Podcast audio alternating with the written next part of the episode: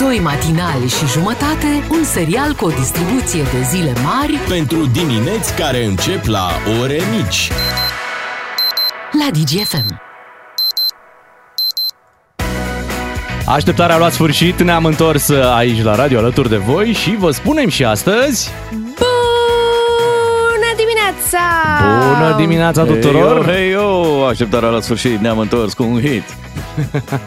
Neața Bea, Neața Ciuclaru, vă spunem uh, Neața tuturor astăzi uh, când uh, e ziua de dragobete astăzi, nu? Da, este ziua iubirii la români. Ia Ia uite. să vedem noi cum se iubesc românii, pentru că de Valentine's era treaba, da, o sărbătoare adusă din afară, noi Aha. suntem... Bun, avem iată și una din România. Da, Vă și rog, să vă, ia să văd vedem. eu, să vă văd eu azi că nu vă duceți acasă cu niște flori, cu bomboane, cu un vinuț bun. Eu am pus un plic de zahăr în plus în cafea. Super. Ca să fie mai dulce ziua. Păi și ce, nu e bine? Și soției ce-i duci? N-ai Tot zis tu celălalt că plic de zahăr, gestul nu? contează? Acum vreți Păi ce gestul vreți? contează, da. Păi da, un plic. O ciocolată duci și tu acasă? O ciocolată. Uite-te la ea, o ciocolată, repede. Azi intră, azi intră în vigoare celebra replică, dar ne trebuie nouă zi pentru a sărbători. Asta. Da, putem în fiecare zi să, să ne iubim. Nu trebuie o zi în an în care să facem treaba asta. Așa e, vinul încoace, Bogdan. Așa. Uh, Totuși există, iată, această, această controversă Dragobete versus Valentine's, adică, știi? Ar Există, face, da. ar Nu face putem să le Zan Diaconescu sărbătorim o pe am- emisiune. Normal că există. Nu Cine putem să- bate?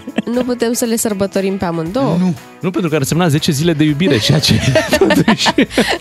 Deci, poate 10 să zile fie- de cheltuieli. Da, poate fi un pic cam mult. Votați acum dacă s-ar bate Dragobete cu Da, Valentin, poate- cine, ar câștiga? a, pe, pe cine ați paria, e foarte important. Uh, Vrem să adunăm și noi câteva păreri în această dimineață, așa că fix de acest subiect ne ocupăm acum. Dezvoltă mai multe personalități ca să nu vină cu mâna goală la radio. Hai că-s gata! No, hai! No, dar când? Acum, mai. Unguru Bulan la DGFM. Ca să știi. Se naște o întrebare, românii preferă tradiționalul Dragobete sau varianta occidentală Valentine's? Și pentru asta Așa, o să luăm niște păreri de la oameni importanți din... apelăm uh, la experți. la experți. Facem vox Da. populi. Da, da, da, bună dimineața frumoșilor, dragobete fericit. un Mulțumim. vinuț, auzi, a, un vinuț, Beatrice, deci așa. Păi Ia da. lăsat prostiile că cel mai bun afrodisiac e banile. să știți de la mine. Ce să zic eu, Dragobete, Valentin, mm, tot un drac e, că tot nimic i-am luat nevestei. Oh. E, adică, na, nu, eu o iubesc, da? I-am rezolvat job de baștan acum, ce mai vrea? Tot în fiecare zi să-i reamintesc, să mai dea și ea ceva, ce? Numai eu să iubesc relația asta? Adică, eu am dat de Valentin, ea să dea de Dragobete, da? Glumesc, nu, e, sigur mă duc și eu cu niște flori, că apoi am scandal dacă nu, da? Oricum, sfatul meu e, indiferent că e Dragobete sau aia păgână, val, Valentine's, Valentine's, aia, iubiți-vă cu moderație. Așa e bine. Că mă uit la Iohannis, frate ăsta prea mult își iubește țara. Da, e așa tăcut, v-ați prins? O iubește suficient cât să nu o mai deranjeze, știi? E Ah. Vorba aia, dacă o iubești, dai drumul. Eh, eh, el o lasă acolo, să ai liniștită. De-aia România e iubirea perfectă pentru el. Să înțeleg în priviri. Hai, dragobete, fericit! v-am Mulțumim, pupat. mulțumim, La la revedere. revedere. Alo? Îi mulțumesc, bună dimineața! Ah, Bună dimineața! domnului Ciordache și luând în calcul uh, uh, luând calculul dumnealui logica dumnealui să fiți atenți când vorbesc mult cu voi nu e bine să știți Mhm. Ok. da ok acum Valentin sau Dragobete m, știți cum e eu iubesc tradițiile românești dar cine a pus dragobetele cu o săptămână înainte de 1 martie, ăla nu a fost român. De ce? Sau, sau dacă a fost român, dar nu bărbat atunci. Că un bărbat sănătos la minte nu face abonament săptămânal pe o lună de zile la cadouri. Și vă mai spun ceva. Dragobete e ca a treia zi de Crăciun. Mm, frumos, festiv, wow, ne distrăm, dar nimeni nu mai are chef. Uite, abia a început anul și eu deja nu mai am chef. Bine, nu se vede pe mine că Mhm. eu sunt viguros, luptător, doar m-ați văzut. Da, da. Ei, dar nu vreau să vă țin mult la povești, să nu credeți ce a zis Ciordache. De fapt, foarte interesant, vorbeam cu Ciolacu săptămâna trecută, chiar mi-a povestit și vorbeam cu dânsul și mi-a spus, Claus, e mai Bă, S-a pierdut, domnule, s-a Da, pierdut. da, da, da. Hai să trecem la un alt telefon. Alo? Alo? Alo? Mie nu-mi place niciuna, mai înțeles?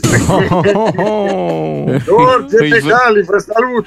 Bună neața. Bună dimineața! Ce să fie? Niciuna mai auzit! Băi, tot cu pauze de-astea de iubire și noi fotbal când mai jucăm? Așa e, da. Le moaie genunchii. Păi nu!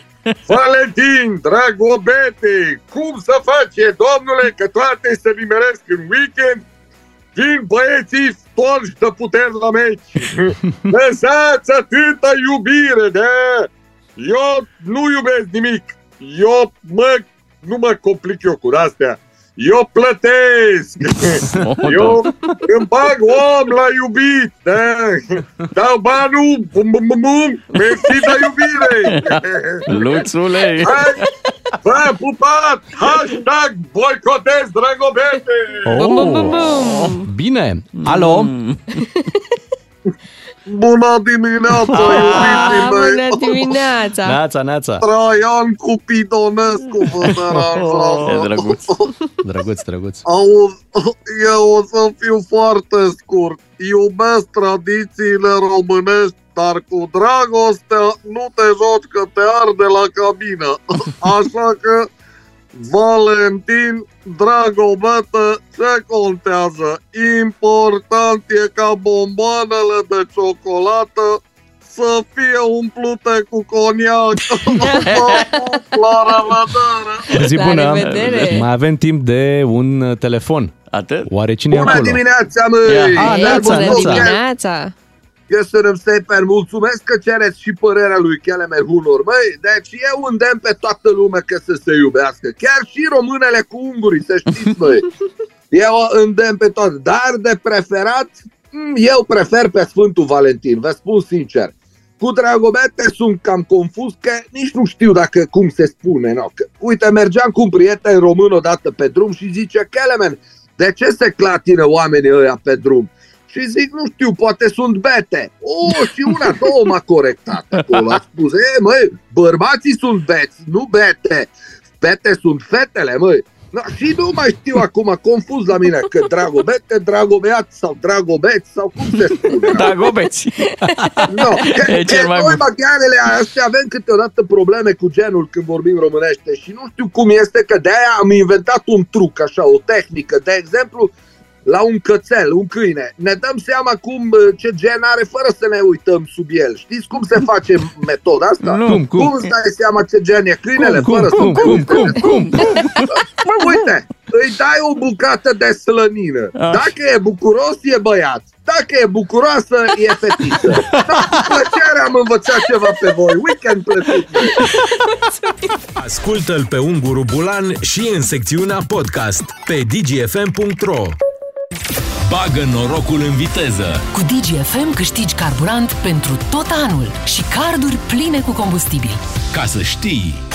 Hai să ne facem puțin timp și pentru un premiu. Zilnic ai verde la carduri de carburant de la MOL Evo Plus. Cu triplu efect, dacă bagi norocul în viteză și nu uitați că la finalul campaniei un super premiu vă așteaptă, carburant pentru un an întreg, într-un card cu o valoare de 5.000 de lei. Este momentul să vă înscrieți acum la 3815, este un număr de SMS cu tarif normal, cu textul Bucurii din plin la DGFM. Trimiteți mesajul și uh, aveți șansa să câștigați un card de 300 de lei peste numai câteva minute.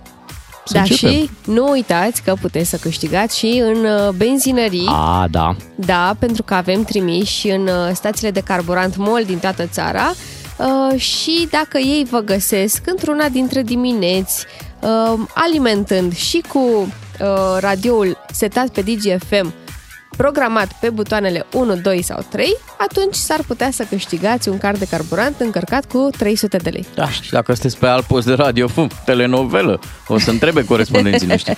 ce e asta? De ce, de ce aveți așa ceva în mașină? Cum Da. e ceea puteți? ce cred, Cum nu e- puteți? Deci, nu că abia am luat mașina, Nu o să că, nu vină... că. Abia am cumpărat-o. Pe DGFM toată lumea, acum. Știi ce se întâmplă dacă apeși simultan pe 1, 2 și pe 3? Ce? Nu știu, de asta trebuie, știi ce se Atent. Trebuie să vedem, poate ne spun ascultătorii. Hai, vă așteptăm la concurs 3815 și bucurii din plin la DGFM. Trimiteți acest text și o să aveți o surpriză plăcută. Cu doi matinali și jumătate câștigi o bună dimineață la DGFM. Esențialul zilei. Ne-am concentrat ca să cuprindem cât mai mult.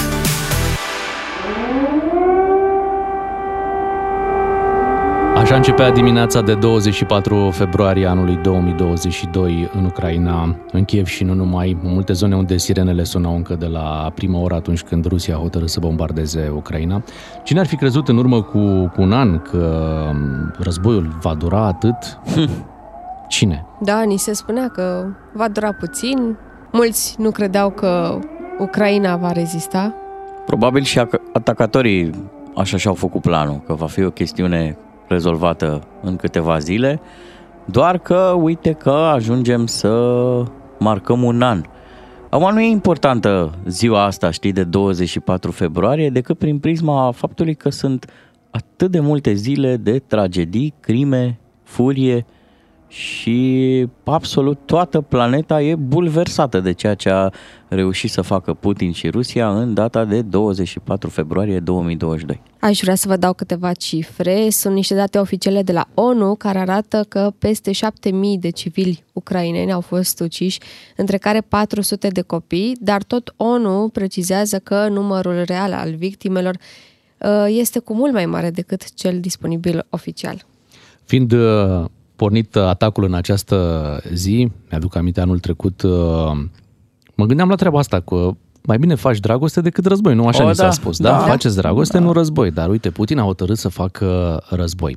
În urmă cu un an, uh, vă aduceți aminte ziua asta, cum am început-o în urmă cu un an? Eu mai am încă m, titlurile scoase de atunci, Da? din, din Păi ia, perioada aia. ia, ia. Lumea în care ne-am trezit nu va mai fi la fel, spunea presa internațională. Președintele Statelor Unite a reacționat la cele întâmplate, a calificat ofensiva rușilor drept un atac neprovocat și nejustificat. Uh, mai am aici o chestie, un mesaj uh, venit imediat de la Zelensky. Vrem să ne construim singuri istoria pașnic și cinstit. De apreciat transformarea acestui Zelensky, de apreciat și faptul că nu a plecat, deși mulți îl dădeau ca fugit din uh, Kiev și cred că s-a transformat în personalitatea politică și publică a anului uh, trecut. Probabil că planul uh, inițial uh, al lui Putin exact asta era, să ajungă la Kiev, să schimbe președintele și să facă din Ucraina o țară pe care să o poată controla ușor. Doar că planul lui a ieșuat pentru că uh, Zelensky a fost uh, suficient de puternic și curajos uh, să rămână și uh, să riposteze. Uh-huh. Potrivit Digi24, Putin spunea la vremea aceea că um, a trimis armata în Ucraina pentru a-și recupera un teritoriu, teritoriul nostru istoric. Ce poveste! Și el promitea atunci, ca și acum, că va demilitariza și denazifica Ucraina. Astea pentru- sunt cuvintele care o să rămână, probabil. Era o operațiune specială, de fapt, Da, nu așa da. a început, ca o operațiune specială, deci e drept anunțată cu ceva săptămâni, poate chiar luni, când trupe uh, rusești erau adunate uh, la granița cu Ucraina. Erau tot felul de imagini care apăreau la televizor și care ne-ar fi pre- ne pregăteau cumva pentru uh, ceea ce va urma, dar nimeni nu, nu se gândea că băi, chiar o va face. Adică părea că doar forțează un pic limitele, doar se încordează un pic. Doar ca îi să, amenință un Doar îi pic. Mhm. amenință un pic ca să obțină niște lucruri. În sfârșit, nimeni nu se gândea că în 2022 mai poți să vorbești de un război uh, clasic, Un război uh, cu tancuri. O invadare, cu, practic. O invadare, nimeni Da. nu se gândea. Toată lumea, băi, acum războiul e economic, războiul este altfel, nu mai e cu Rece, practic. rece, da. Dar De uite altfel- că poate să fie și cald. Acest război a început și cu o etapă psihologică, nu știu dacă vă amintiți, în zilele de până în uh, ziua invaziei de, și până în 24 februarie, se tot anunțau exerciții militare la granița de est a Ucrainei sau în Belarus, exerciții comune Rusia-Belarus. Exerciții care se făceau cu 200 de mii de militari. Exact, și noi tot întrebam, nu știu dacă mai țineți minte, pe absolut toți invitații pe care aveam pe zona asta politică, îi întrebam, se pregătește ceva, începe războiul și mulți parcă refuzau să creadă că așa ceva Nu e mulți, posibil. Toți. Da, nu, nu, e foarte puțin probabil să, să avem război în Ucraina. Uite că războiul ăsta chiar s-a întâmplat. Acum, apropo de ce ziceți voi de fraza asta cu denazificarea și demilitarizarea, ce a devenit cu adevărat uh, na, consternant pentru mulți e că până la urmă Vladimir Putin a folosit o organizație de asta uh, militară de mercenari. Adică, ok, bun, uh, el zicea de ucraineni că iau pe cei din batalionul Azov. Dar și Putin îi are pe mercenarii ăștia din grupul Wagner, care, ce să vezi, acum apar într-un aparent conflict chiar cu militarii oficiali, cu Ministerul Apărării a Rusiei. Da, pentru că na, fiecare vrea să iasă un pic în față Da, da, da, da. pentru a-l impresiona pe Vladimir uh, Putin. Altfel, uh, vorbeam și cu Radu Paraschivescu ieri că um, imediat după izbucnirea războiului, toată lumea se uita la Putin și mulți spuneau, bă, e bolnav, nu, mult nu mai duce, uh-huh. deci e pe, e pe final, așa o să se termine. A fost și deci, etapa asta, da. Da, a fost o etapă de așteptare, așa, de câteva săptămâni, o lună, două, trei, doar că vedem în imaginile de săptămâna asta Că el e foarte bine. e foarte bine și uh, hotărât să meargă mai uh, departe.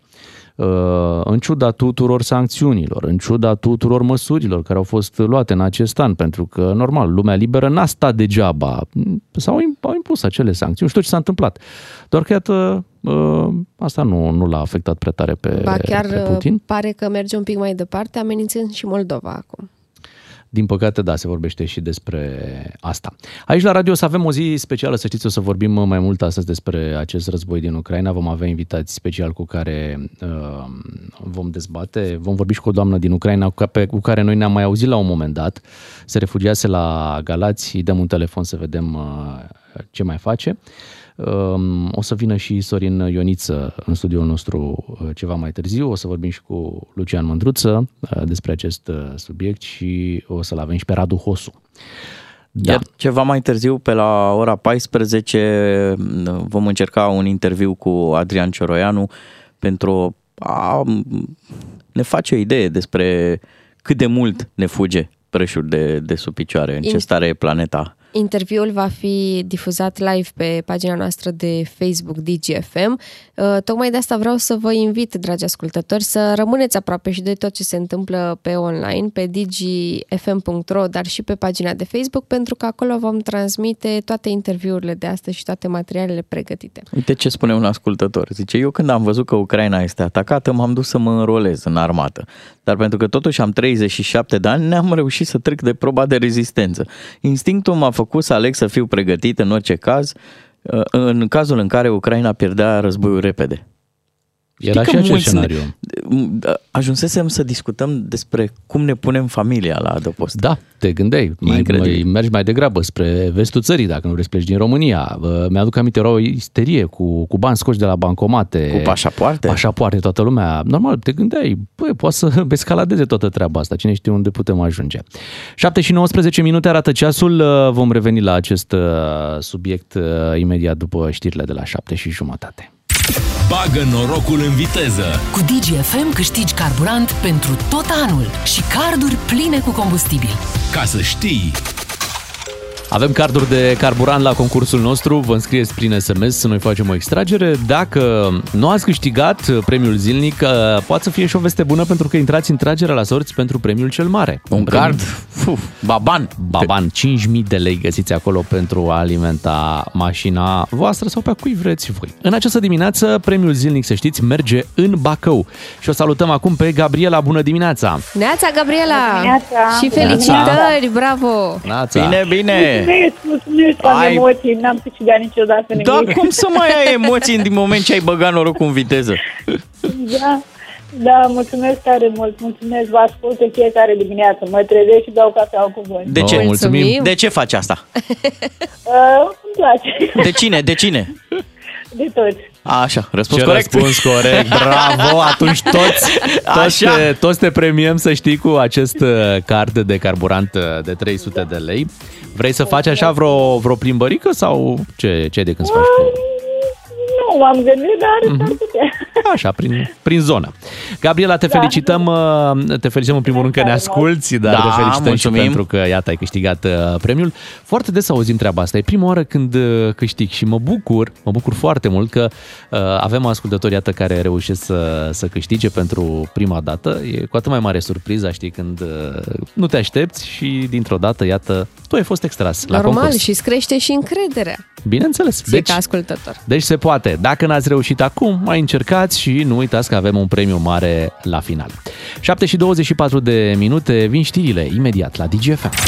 DGFM și MOL România îți alimentează dorul de ducă în fiecare zi. Ca să știi. DGFM. Iar noi dăm pasa mai departe, mai departe către Iancu Guda, care aduce bani în mișcare. E mai ușor să pui banii în mișcare când știi că tot ce iubești e protejat. Emisiune sponsorizată de BCR pentru o Românie inteligentă financiar. Salut și bine ai venit la Banii în Mișcare! Continuăm să prezentăm contextul macroeconomic, care sunt perspectivele și cum ne afectează la nivel personal cele mai importante variabile economice, inflația, dobânzile, creșterea economică, deficitele și așa mai departe. Cheltuielile publice, ei bine, aici avem o altă problemă. Creșterea totală a acestora 18% în 2022, de la 427 de miliarde până la 503, în total plus 76 de miliarde de lei, unde s-au dus banii. Cea mai mare creștere o vedem la cheltuieli privind dobânzile, plus 61%, adică noi, din taxe și impozite, am plătit anul trecut 29 de miliarde de lei doar pentru acoperirea serviciului datoriei și finanțarea deficitului uh, fiscal, uh, o datorie care a depășit 50% din PIB. Practic am dat în plus 11 miliarde de lei pentru aceste dobânzi, uh, adică cheltuieli de uh, capital și investiții de partea cealaltă foarte mici, automat, că dacă plătim dobânzi mari, ce investiții să mai facem? În plus, doar 7 miliarde de lei la cheltuieli de capital. Asistență socială, adică pensii publice, avem o problemă. Costurile au crescut cu undeva la 18% și este de înțeles în linie cu inflația. Problema este că contribuțiile, încasările pentru pensii au crescut cu doar 9% și automat deficitul uh, cheltuieli uh, peste încasări este pe minus și uh, s-a majorat la 20 de miliarde de lei uh, de la uh, 2021 20 de miliarde până la 35 de miliarde de lei în 2022. Practic, uh, deficitul public a rămas la fel în valoare absolută, 80 de miliarde, raportat la PIB o ușoară scădere de la 6,7 până la 5,7, din nou o superformanță, pentru că avem o creștere economică de 4%, ușor peste cea bugetată inițial. Deci dacă economia a performat mai bine decât se aștepta, atunci și deficitul trebuia să fie mai mic. Încă un aspect. Există voci în sectorul public care se plâng că salariile au crescut doar cu 4%, mult sub inflație. Avem de la 112 miliarde în 2021 la 117 miliarde în 2022. Ei bine, eu le spun în felul următor. În sectorul public din România se câștigă cu 45% mai mult decât uh, în sectorul privat. Este cea mai mare uh, discrepanță din Uniunea Europeană. În al doilea rând, avem un aparat public supradimensionat. La fiecare 10 angajați în sectorul privat avem 3 în sectorul uh, public, enorm. Media europeană este de 20%.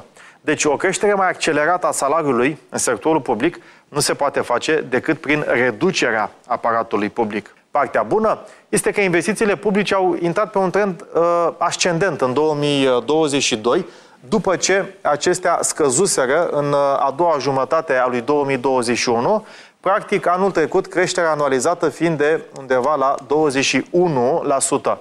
Țineți aproape și nu uitați, banii sunt întotdeauna în mișcare, așa că fii înțelept și fă să lucreze pentru tine, familia și afacerea ta. Ai ascultat Banii în mișcare ca tot ce iubești să fie protejat. Emisiune sponsorizată de BCR pentru o Românie inteligentă financiar. Мною принято решение о проведении специальной военной операции. Război în Ucraina. Un an de temeri, decizii și urmări. La un an de la izbucnirea războiului din uh, Ucraina avem o ediție specială aici la DGFM în matinalul nostru. V-am spus că o să avem uh, pe parcursul dimineții mai mulți uh, invitați. La izbucnirea războiului mulți uh, au reușit să, să părăsească Ucraina, s-au dus în multe țări din uh, Europa, unii au rămas în România, alții deja s-au întors uh, în Ucraina și vom vorbi chiar în această dimineață. O salutăm pe Daniela Trifonova, care se află acum în Odessa. Bună dimineața! Bună dimineața! Bună dimineața! Ne-am mai auzit uh, acum uh, câteva luni când erați în România. La Galați a stat, nu? Da. Da, da, la Galați, apoi am plecat la Vaslui, mi-am găsit un loc de muncă. Acum am întors uh, aproape de o lună jumătate, sunt la Odessa, deoarece urmez un tratament medical. Și până când mă gândesc, poate mă întorc înapoi la București. Cum, Ok. ați, cum ați găsit uh, Odessa la revenirea în țară? Mm, cum, cam uh, nu mi-a plăcut. Foarte puțină lume, aproape, uitați-vă, ci- chiar și centru și așa um, închise firme, magazine, cafenele, uh, totul închis, totul așa în culori gri. Nu, p- Dacă până la război Odessa mereu era plină de lume, necătând că e luni, că e duminică, mm, lume peste tot. Acum um, nu, a, nu e așa, e cam trist. Dar sunt ceva probleme cu alimentele, cu apa, poate curentul? Cu curentul avem probleme, alimente la magazine, la piețe, totul e plin de alimente, găsești tot ce ce îți dorești, numai bani să ai, deoarece, iată, m, când uh, s-a început războiul, era un curs de euro, dolari, erau, uh, um, să luăm așa în comparație cu România, prețurile erau în Ucraina de două ori mai joase decât uh, România. Acum că m-am întors în luna ianuarie, văd că prețurile s-au egalat cu cele din România la produsele alimentare. Um, tot apă avem, e unica problemă, curent electric, acum s-a mai stabilizat, stabilizat situația, dar um, începând din noiembrie, când s-au început blackout-urile acestea, când rușii nimereau deasupra centralelor termice, am avut uh, probleme cu curentul, chiar și uh, blocul meu unde locuiesc este complet electrificat, adică când nu avem lumină, nu avem nimic, numai apă rece. Din ceea, ce România. transmit, din ceea ce transmit știrile de aici de la noi, uh, înțelegem așa, pe foarte multe orașe cad rachete uh, trimise de ruși, uh, cu toate astea vestul pare ceva mai ocrotit și există niște lupte intense terestre undeva în partea de est. Odessa cum resimte războiul? Uh, sună și acolo alarmele, trebuie să vă duceți în adăpost, uh, se trage, sunt uh, militari pe, pe stradă? Um, o, um, cum să vă spun, da, există alerte aeriene, dar lumea de acum ne-am obișnuit și chiar, uitați-vă, n-a fost de trei zile la Sfânt Fie și nu mai multe ale- alerte aeriene. Um, a fost noaptea, dat alerta aeriană la trei noaptea um, și eu așa de somnoroasă eram, așa de obosită eram că am dormit mai departe. Um, nu prea așa noi mai reacționăm la alertele acestea aeriene, uh, spre deosebire de cei de la estul Ucrainei, când știu că acolo, în afară de rachete, mai sunt și lupte cu, alte, cu alt armament. La noi, rachetele acestea, da, e- mereu e- este un risc, cum a fost pe data de 14 ianuarie la Dnipro, că poate nimeri într-un bloc re- rezidențial. Dar așa nu mai este că acum a fost în febru- în, la, începutul, la sfârșitul lunii februarie, începutul lunii martie anul trecut, când uh, eu mergeam pe stradă și mergeau tancuri uh, militare, nu mai este așa ca la începutul războiului, mai puțină panică la persoane, da, mai retrăim, dar nu așa de, ca la începutul războiului, cum nu puteam mânca, nu puteam dormi. Acum ne mai, cum să spun, se obișnuiește persoana cu tot ce asta. tot Ați ce se învățat să întâmplă. trăiți cu războiul, practic. Da, Școala funcționează în regim normal? Uh, școala, când și cum, uh, când a fost uh, blackout-urile acestea, copiii au plecat la um, școala online. Acum, săptămâna aceasta, în legătură că um, avem un an de la începutul războiul acesta blestemat, uh, le-au dat tot așa online. Depinde ce școli. Sunt școli care au um, adăposturi antibombe și când au alertă aeriană, copiii și învățătorii împreună pleacă în adăposturile acestea. Sunt școli care n-au adăposturi și copiii au rămas online. În această dimineață parcurgeam pe CNN opinia unor experți americani care spuneau că Putin ar fi pierdut deja acest uh, război și că nu e decât o chestiune de timp până vom avea confirmarea. Voi între voi, ucrainienii, ce vă spuneți în mesajele de pe WhatsApp? Sau care e starea de spirit? Credeți că acest război uh, va fi câștigat de Ucraina? Sperăm. Sperăm. Care vă e starea? De, adică sunteți ceva mai optimiști decât de la începutul uh, invaziei? Mm, aș spune că puțin da.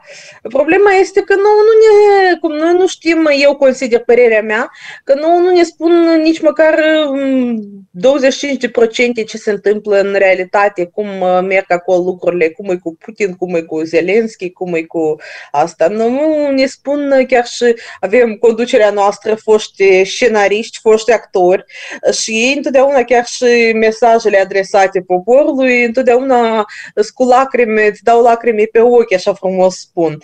Dar părerea mea că noi nu știm nici, mm, știm numai ceea ce e convenabil pentru cei de la guvern. Asta. Mai privim, uh, chiar eu televizorul nu privesc de 10 ani, chiar și mai mult. Uh, și toate știrile tot așa le citesc pe chat news, uh, prin Telegram, mai privesc prin TikTok. Acolo mai vezi situația care, într-adevăr, oamenii, um, cei de um, sub ocupație, chiar băieții de pe front. Apropo de asta, aveți cunoștințe pe care sunt pe front? Da, am. Și ați reușit să, păcate... să, să mai vorbiți cu ei sau da, am un coleg de facultate care acum chiar acolo este Ucrainei. Am doi prieteni care au decedat pe front.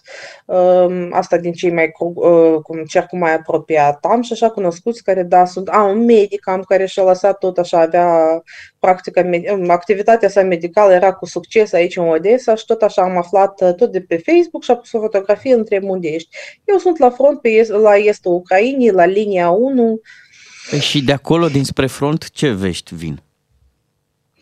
Ce vești? Nu prea, cum se spune, nu prea optimiste.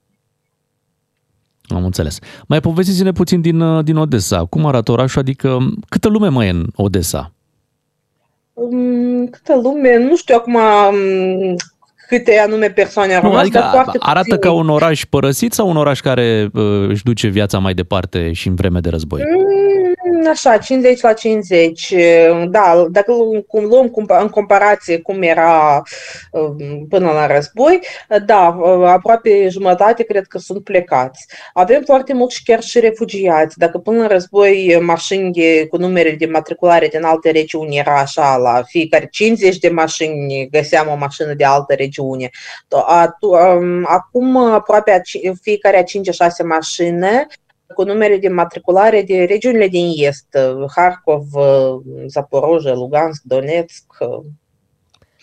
Spuneți. Um, avem legea marțială, ora marțială, noaptea nu circulă nimic, se sting felinarele um, pe stradă, circulă doar tirurile, că aici nu departe e portul. Spuneați, uh, mai, spuneați mai devreme că nu știți nici măcar pe sfert ce se întâmplă de fapt pe front și uh, voiam să vă întreb, din discuțiile dumneavoastră cu apropiații, cu prietenii, oare simțiți că scade încrederea în președintele Zelenski? Da, scade. Scade chiar și ei când ne arătau că corupțiile acestea la guvern, că au furat o grămadă de bani. Chiar și cred că și dumneavoastră ați auzit situația aceasta cu Ministerul Apărării când cumpăra um, produse pentru armată la prețuri supraînalte. De exemplu, cu situația cu ouăle, când cumpăra un, un ou aproape cu 2 lei, când pe piață la noi se vând 10 ou cu cam 9 lei jumătate.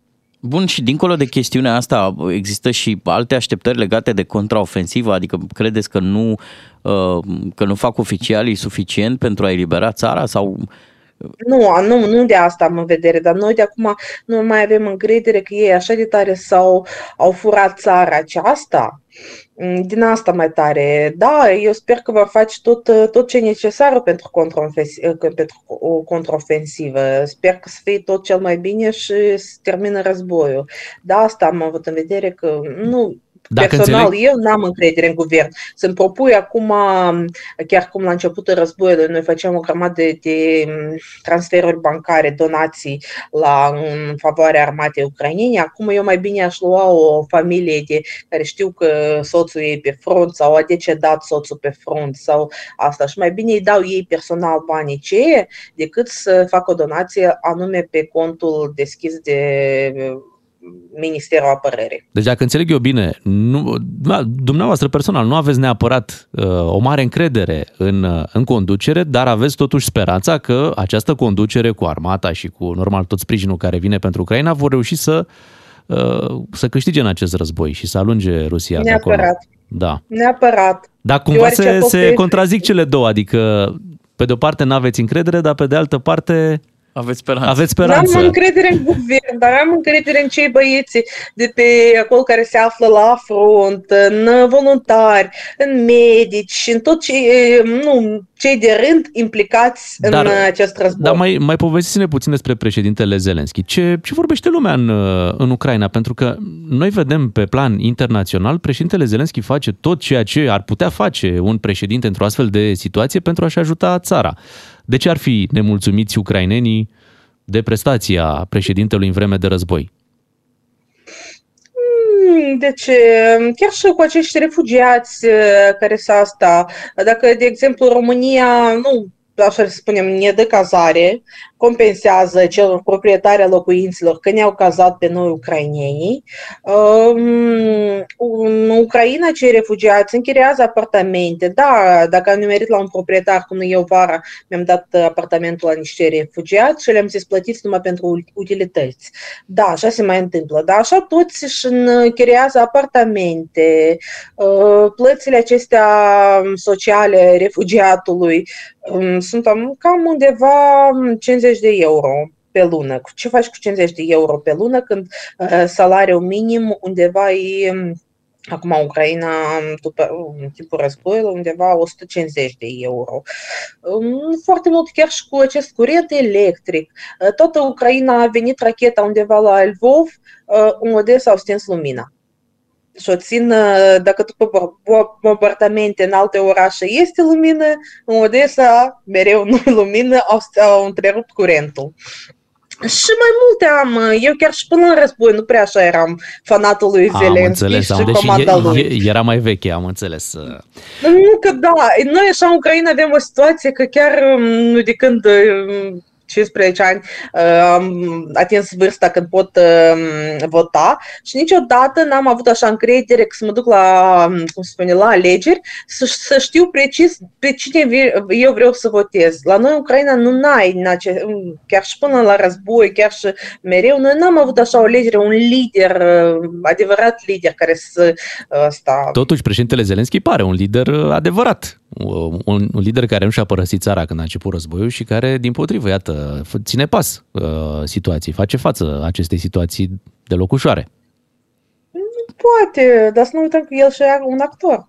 Bun, ok. Uite, uh, mai am o întrebare pentru tine. Uh, foarte mulți dintre cei aflați în Ucraina, mai ales în partea de est, au cunoștințe rude în, uh, în Rusia. Ai vorbit, ai avut vreun dialog, vreun schimb de mesaje cu cineva de partea cealaltă, adică a conflagrației? Care e starea de spirit adică, la ruși? Da, ce zic ei față de acest... Cetățenii... Da, oamenii obișnuiți, exact, din Rusia. Ce, ce zic ei despre... Am și eu rude în Rusia. Așa. Am vorbit cu dânsii la începutul războiului, care au spus că da, noi suntem cu Ucraina, că ne-am săturat și noi de Putin. Am chiar și rude cu care am încetat să vorbesc, mi-au zis că acolo Zelenski va face spectacol și spune cum spectacol, iată, zboară rachete, pușcă rușă. Nu și gata. Și avem, am, da, că și majoritatea ucrainenilor tot așa, avem rude cu care, da, ne susțin, ne sună, ne întreabă cum e asta, cum e viața la noi, ce mai facem, ce mai asta, dar sunt rude care nu ne cred și spun asta e spectacol. Incredibil. Am întrerupt toată legătura. Da. Mulțumim pentru uh, discuția din această dimineață, mulțumim uh, Danielei Trifonova în direct din Odessa în această dimineață. A fost interesant să avem această discuție. Te, te aștepta, uite, te, adică eu mă, mă gândeam că toți ucrainenii sunt foarte uh, încântați de, de ce face uh, Zelenski, dar iată, dincolo de, normal, de uh, această contraofensivă pe care Ucraina o încearcă, există și o nemulțumire, zic ce se există și întâmplă. oameni nemulțumiți. Îți zic ce se întâmplă. Natura umană își dă, uh, face show și în vreme de asta mai complicată de război. Adică vor fi întotdeauna profitori, vor fi întotdeauna corupți, uh, oameni care trădează, știi? Și asta mai, uh, cum să zic, erodează un pic încrederea. Încrederea, normal. Da. 7 și 55 de minute, ne apropiem de știrile ore 8, rămâneți cu DGFM. La DGFM afli cum a marcat războiul din Ucraina viețile a milioane de oameni. Ca să știi... Sunteți cu matinalul DGFM cu Beatrice, Ciuclaru și Miu.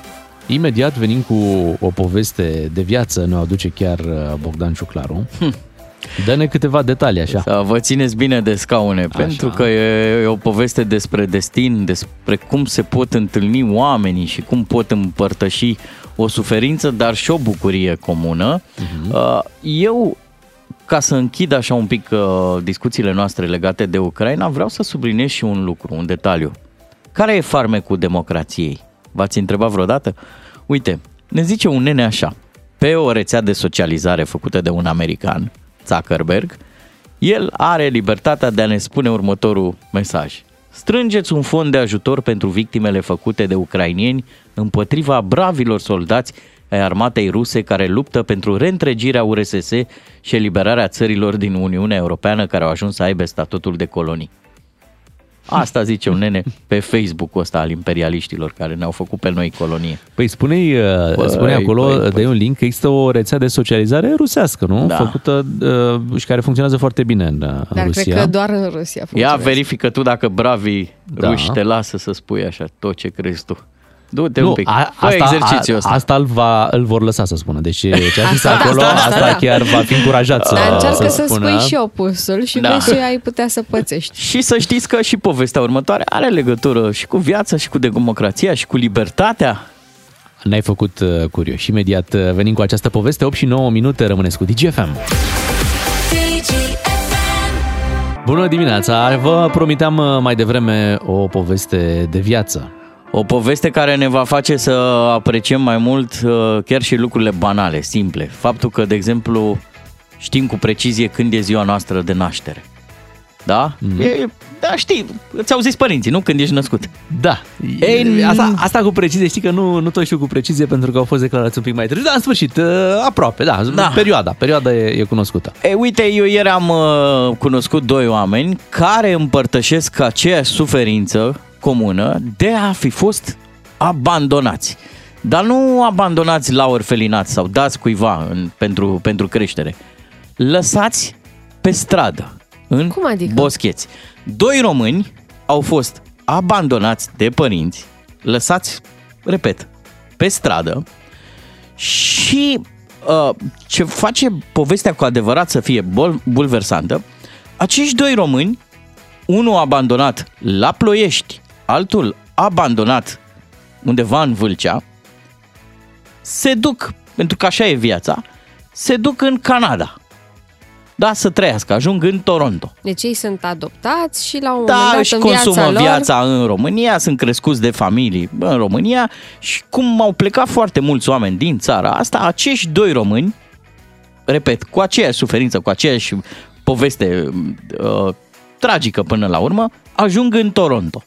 În Toronto, cei doi români își fac, fără să știe unul de celălalt, își fac test ADN și află cu stupoare că în lume mai există cineva cu același sânge, că au rudă, că au frate, respectiv soră și ce să vezi, că aici devine povestea foarte interesantă, fratele și sora sunt aproape. Da. Stai puțin, ei fac acest test ADN în ideea în care aș, ar vrea să afle din, din ce două- familie din două rațiuni. Din ce familie vin sau de ce fac Își testul fac ADN? testul ADN și din rațiuni medicale pentru a-și afla istoricul și predispoziția la anumite boli, dar și pentru că exista o neliniște interioară, o căutare, dacă aveau nevoie de niște răspunsuri, dacă ei mai au pe cineva în lume. În state și în Canada sunt foarte populare niște site-uri unde îți încarci testele astea ADN și îți poți găsi rude. Uh, De la mătuși, bunici, străbunici, până la uh, cele mai apropiate rude, frați, Bun, tați, și deci află mame. că Cei există doi români, rude- Dacina. Dar ce, ce poveste similară. Da, Dacina și Traian, da. deci așa îi cheamă, află acest detaliu, uh, trec peste pragul și peste șocul uh, ideii că au un frate sau o soră. Mhm.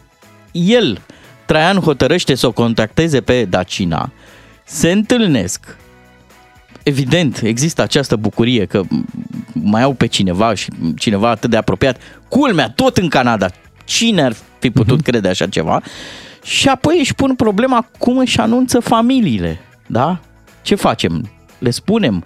Uh, familia Dacinei, de exemplu, nici nu știa, da, copiii ei nu știau că mama lor fusese crescută de altcineva, că a fost adoptată. De altfel, în familia ei se și păstrase se- acest secret că... Da, ea știa. Ea știa, dar uh, erau, bănuia. era, Mai mult o a fost o bănuială. inadvertență în certificatul de naștere care a făcut-o să, să pună mai multe întrebări. Uh, prietenii părinților ei și ei respectau dorința părinților și nu i-au spus mai multe și a, a crescut așa, cu o mică incertitudine. În cele din urmă se hotărăsc să-și pună familii, să le comunice familiilor, băi, am un frate, ce să vezi, e tot aici în Canada, se întâlnesc și descoperă cu stupoare că în ambele familii există copii care au același nume. Doi băieți pe nume Victor. Pe unul dintre băieți îl cheamă și Victor Alexandru, iar în cealaltă familie există și un Victor și o Alexandra. Ce tare! Da. Poveste. Și acum, ca să vedeți cât, cum, cum e viața de complicată și nici nu bănuim noi ce, ce surprize ne, ne poate rezerva această viață, revin la întâmplarea de la începutul poveștii mele. Ambii copii au fost abandonați în România, dar în locuri diferite. Unul la Ploiești, unul la Vâlcea. Se duc în Canada, fac acest ADN, test ADN și află că sunt frați. E fabulos ce ne povestești. Da. Și tu îi cunoști? Am stat de vorbă ieri cu ei uh, prin uh, Zoom, am avut o jumătate de oră la dispoziție să, să le aflu povestea și vă pot prezenta așa foarte pe scurt uh, dialogul cu ei, urmând ca ceva mai târziu să, să urcăm întreg interviul pe site-ul DGFM. Este, este fabuloasă povestea. Hai să ascultăm uh, un mic fragment uh, din această, din această poveste, dar bine, te, te gândești ce vremuri au fost în România dacă da. oamenii abandonau copii pe în stradă. boscheți, da.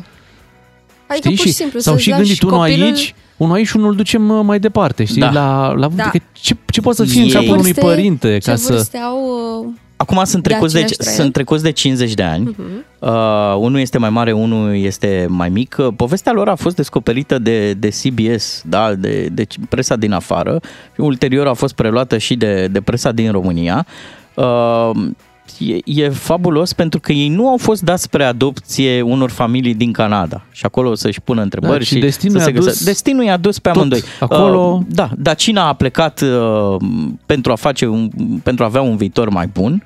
Cum au plecat mulți români, iar uh, Traian a plecat pentru că acolo se afla fiul lui și um, uh, soția de care s-a despărțit. Mhm. Dar numele, astea au fost numele lor uh, de- în, în certificatul de naștere sau au fost nume pe care părinții adoptivi l-au...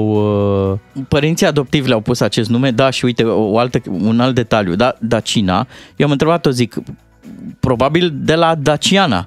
Zice, nu, nu, nu, uh, noi aveam pe cineva în familia adoptivă, mi se pare că pe bunic, pasionat de istorie și există o legendă, o poveste cum că Decebal ar fi avut și el o fată și Aha. că Am înțeles, și atunci numele era ar fi pe- Dacina.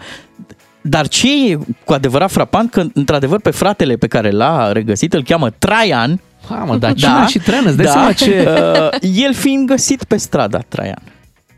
Ah, ce Incredibil. frumos. Hai să auzim uh, un scurt uh, moment din această poveste. Am fost adoptată, am fost abandonată în Ploiești, într-un parc, era aproape de un orfelinat și, spre norocul meu, directoarea orfelinatului se plimba în zona respectivă și a auzit un zgomot în tufișuri. Eram într-o stare de sănătate foarte precară, nu se știe exact câte zile stătusem acolo sau cât timp. M-a luat, m-a dus imediat la spital, am stat acolo câteva zile pentru că eram extrem de slabă și rahitică și au pus multe diagnostice la vremea respectivă. Și atunci această femeie pleacă, părinții mei o contactaseră înainte, căutau să adopte un copil și așteptau și a adus aminte de ei. A sunat-o pe mama mea, știau că mama mea a avut și studii medicale și a spus numai cineva care se pricepe poate salveze copilul în starea de sănătate în care este. M-au luat, am stat 10 luni în spital până au reușit să mă ia acasă, să fiu cât de cât stabilă sănătatea și am crescut în București cu părinții. Ce știu așa mare ca asemănător doar că orașul este diferit, nu este Ploiești, este Vâlcea. A fost găsit uh, pe calea lui Traian, 3 martie dimineața, cineva social la servici din cadrul armatei, a văzut ceva, nu știu câini în jur acolo, s-a apropiat, a văzut că este un copil, l-a dus acasă prima dată, soția lui a vrut să-l țină, dar a trebuit să ducă la miliție cu el. Acolo am înțeles că ar fi fost fratele lui mama care m-a crescut, era capitan, câteva luni ar fi aranjat uh, foarte direct să-i dea lui Sorusa. Că suntem frați. Eu am fost primul, am făcut testul exact în ajunul Crăciunului, am văzut că ai o soră. Zic, n-am văzut bine, zic seama, e cum ai avea șase la loto. M-am uitat de 10 ori, m-am dat pe Google. am contactat-o, de seama, când pe ceva care nu l-ai văzut niciodată, ai grijă ce scrii, îți e și frică, da, și, și a răspuns, chiar a răspuns ca o soră. Nu mi-a venit să cred. M-am gândit întotdeauna că există, nimic nu e imposibil. E posibil să am pe cineva în lume dar șansele să-l găsesc sunt atât de mici că numai dacă altcineva își face același test, să fim în aceeași bază de date, numai așa putem să ne conectăm. Când a trimis Traian mesajul, era ajunul Crăciunului pe 24 decembrie 2021. A fost uh, un, un miracol de Crăciun, cum se spune de multe ori. Și ne-am întâlnit pe 27, deci imediat la vremea aia copiii mei nici nu știau că s-a adoptat. Atunci ne-am întâlnit numai noi, fără copii, să ne cunoaștem și mi-a trebuit un timp să găsesc momentul potrivit să găsesc cum să le spun copilor. Era destul de șocant și am vrut să fie ușor și pentru ei. Chestia e că Victor al meu are și numele băiatului ei și numele fetei lui. Cum, de unde au pus Alexandru? Alexandru. Că Victor poate să și o coincidență, dar și Alexandru, come on. Pentru mine, morala este în primul rând niciodată nu e prea târziu să se întâmple minuni de genul ăsta și în al doilea rând ce, ce trebuie să ni se întâmple și drumul pe care îl urmăm în viață până la urmă are un motiv și ne duce undeva. Câteodată dacă chiar poți să încerci ceva, să încerci să nu regrezi că n-ai încercat. Eu dacă nu făceam testul, nu aflam niciodată de ea. Corect? Cum zic ăștia aici, never give up, la orice, la orice. Da. Dai seama ce sentiment să, să te întâlnești cu, cu sora, cu fratele pe care nu l-ai văzut niciodată. Dar nu știi că există. Da. Da. Și ce-ți spui? Adică, de obicei, of. legătura asta între frați e creată în timp prin amintiri comune din copilărie, exact. interacțiuni și tot ce se întâmplă în momente de astea importante uh, pe parcurs. Dar iată că în cazul ăsta și uh, sunt convinsă că multe alte cazuri, legătura asta depășește orice. Da. Adică sunt mult prea multe coincidențe ca să crezi că sunt doar niște coincidențe. Povestea asta le adună pe toate. E clar că destinul a ținut cu ei și a ținut cu această reîntâlnire.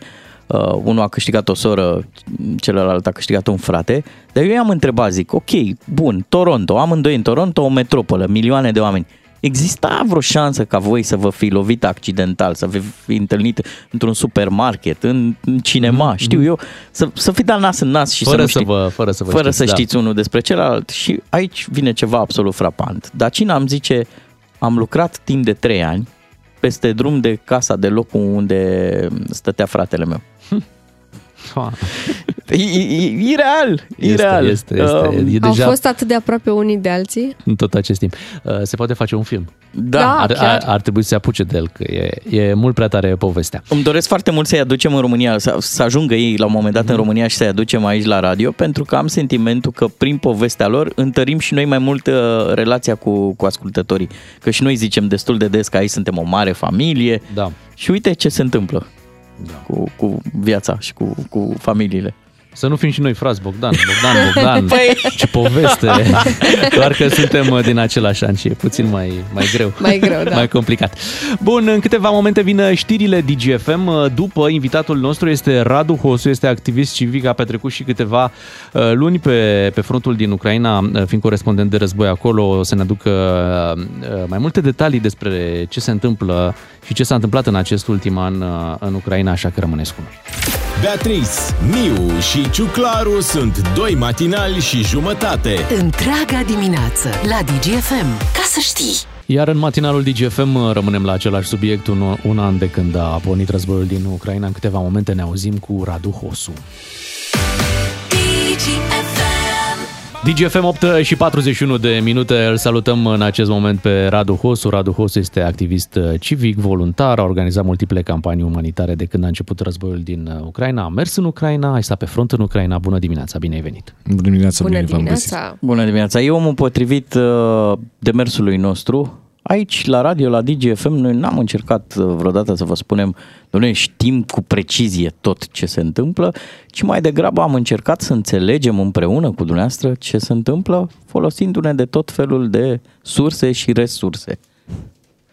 Vrem să aflăm ce se întâmplă, În ce se primul întâmplă rând, pe, aș, pe aș vrea front. să spun că sunt corespondent de război, nu activist civic, pentru că eu sunt, membru, sunt și membru de partid și, prin urmare, când ești membru de partid, ești mai puțin activist civic. De fapt, ești O să tăiem activist atunci, civic, uite, chiar da, acum o să tăi și activist. Ia, tăia cu activist civic și Am scriu dat la o parte. corespondent de război, așa. Ok, o să scriu. Deci sunt corespondent de război și, da, voluntar în sensul în care încerc să ajut pe cât se poate de mult uh, civilii din, din Ucraina, mai ales din zona de front și inclusiv uh, zona militară cu echipament non-letal, bineînțeles, că nu sunt guvern.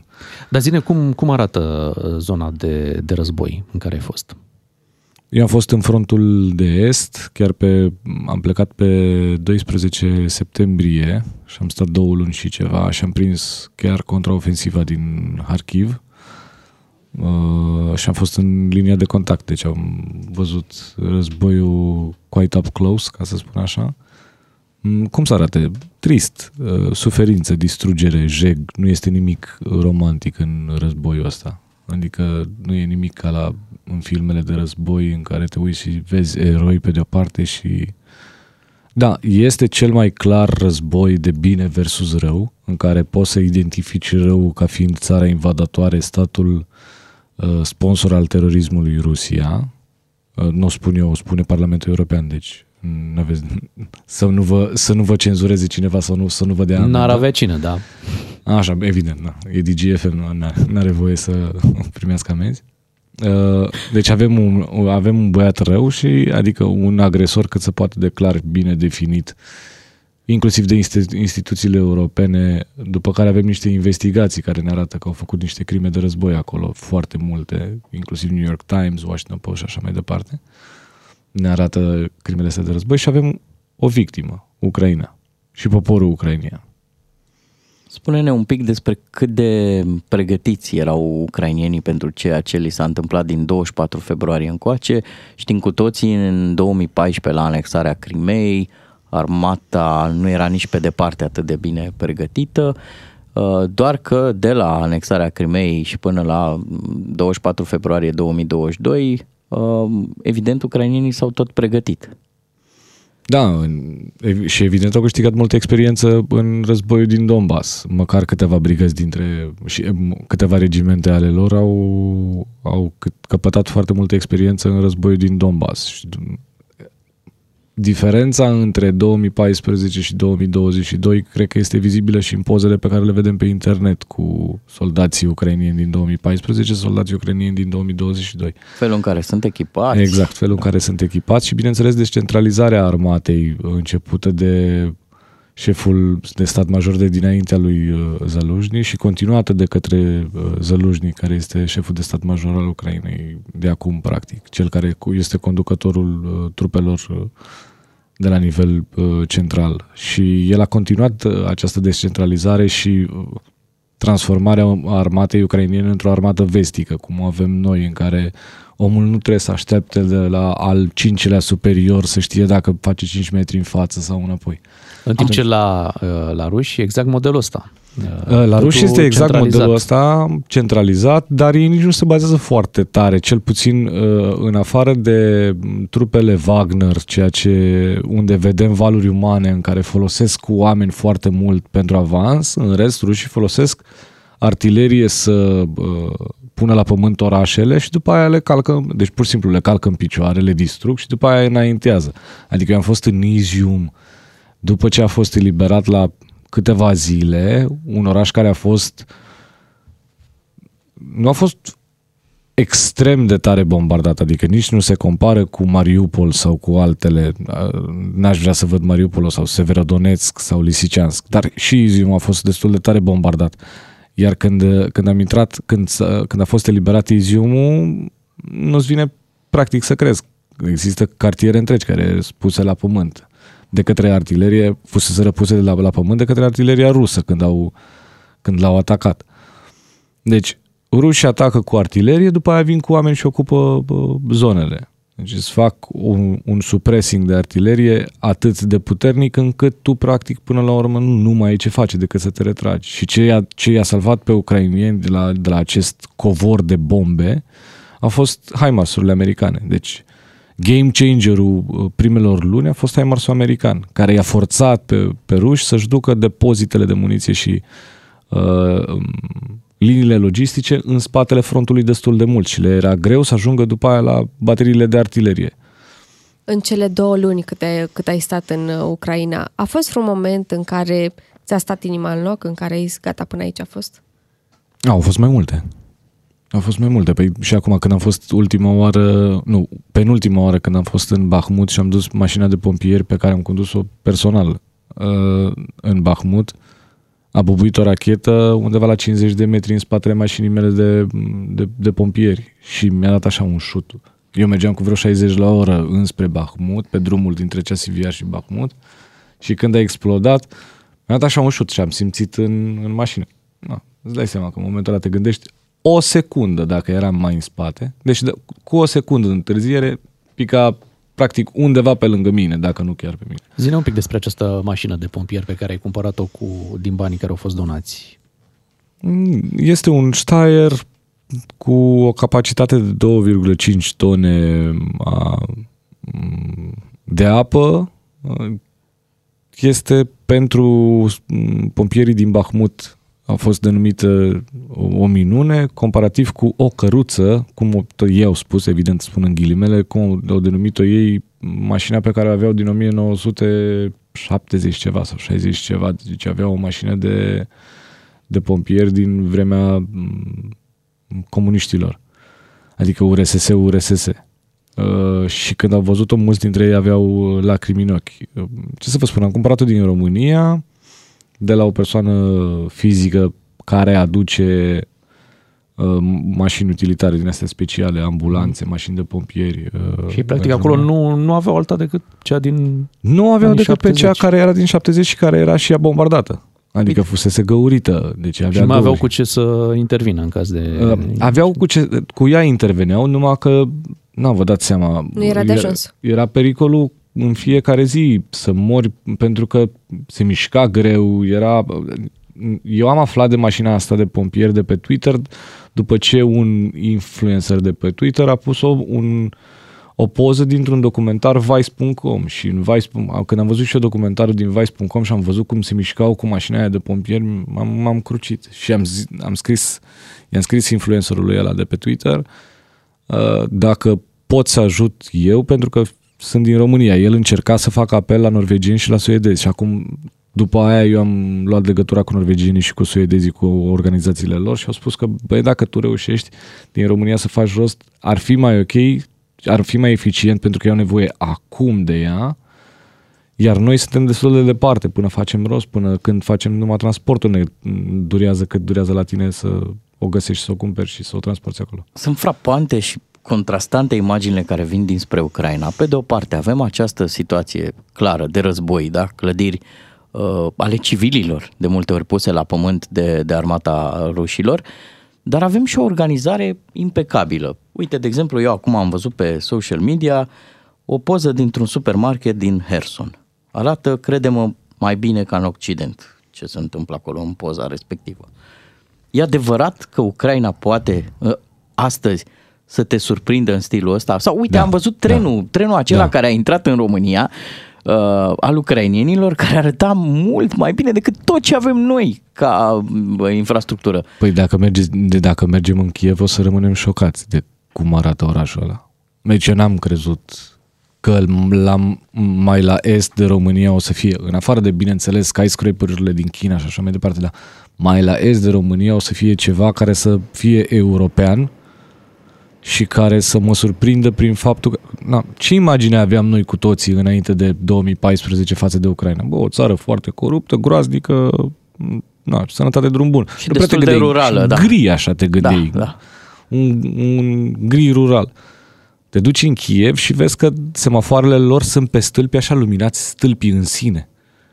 Și e cu verde și cu roșu, cum avem noi LED-urile astea. Și îți pâlpâie din distanță. Și vezi, adică, mă rog, nu mai spun despre digitalizarea lor. Ei au de la telefon la talonul mașinii pe, pe, uh, de la, de la uh, buletin la, tele, la uh, talonul mașinii, îl au pe telefon cu scan QR code, adică polițistul scanează QR code-ul să vadă dacă buletinul este, tău este în regulă, ca să nu mai spun, uite, o poveste simpatică, uh, Mișa, uh, soldatul român-ucrainian cu care eu am fost pe front acolo, îi dă unui prieten de-a lui mașina lui. Se ducă până în Sumă, mai în est de Kiev. Și la un moment dat ăsta era pe front, în, adică în, în, în bază. Și primește mesaj, păm, păm, ai primit amendă de viteză. S-a depășit viteza cu 20 la oră, nu știu ce localitate. Mai stă 5 minute iară, păm, păm, că doar mi-a povestit acum, săptămâna asta, când am fost în Kiev. A doua amendă. A pus mâna pe telefon și a zis, bă, Nikita, las-o mai încet, că îmi iau la amenzi de m-am plictisit. Deci el își primea în timp real amenziile pe Ce telefon. Dar se mai dau amenzi acum în perioada războiului? Da, se mai dau. Deci radare care încă da, funcționează? radare care funcționează pe autostrăzi. Autostrăzile lor nu sunt denumite autostrăzi și dacă ne uităm pe Google Maps, acolo unde toți se uită cu dungile alea verzi, știți că e peste tot pe social media, dungile alea verzi care înseamnă autostrăzi și uite la noi nu există și la ucrainieni nu există deloc. Da, nu există deloc la ucrainieni pentru că la ucrainieni pe autostrăzile lor poți să faci U-turn, adică să faci o întoarcere de 180 de grade. Prin urmare, nu respectă toate normele să fie denumite autostrăzi, prin urmare nu au fost introduse de către Google ca Dar standard sunt. de autostrăzi. Sunt Dar autostrăzi. sunt autostrăzi. Sunt două, două benzi plus bandă de urgență și din când în când, din 15 în 15 km sau din 20 în 20 de km, poți să faci un U-turn. Și au mii de kilometri de autostrăzi. Spune-ne, de ce crezi că România evită să spună ce ajutor militar trimite în Ucraina?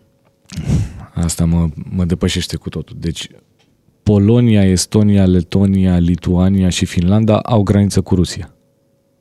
Pentru cine se întreabă cum are Polonia graniță cu Rusia, Rusia le aduc aminte că există enclava Kaliningrad. Kaliningrad da. uh, toate țările astea au fost extrem de vocale și au fost practic actorii care au tras foarte tare uh, de estul Europei să ajute Ucraina. Acum, eu nu știu ce mambo jumbo ninja uh, gândesc ăștia de la guvernul nostru, um, în care zic ei, stai așa că mergem noi pe burta așa ascuns și nu să nu supărăm pe, pe nimeni. Da. Pe cine să superi? Că noi nu avem graniță pe cu nimeni, Rusia. Cum?